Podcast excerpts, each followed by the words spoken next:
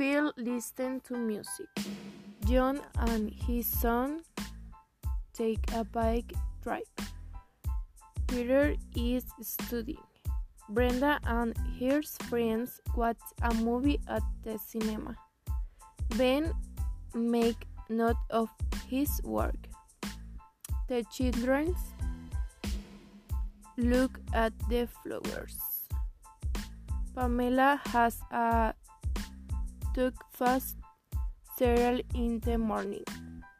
Jonas practice with his skateboard. Andrea enjoys running in the morning. Steve is learning to drive. Laura practices swimming. In Canada,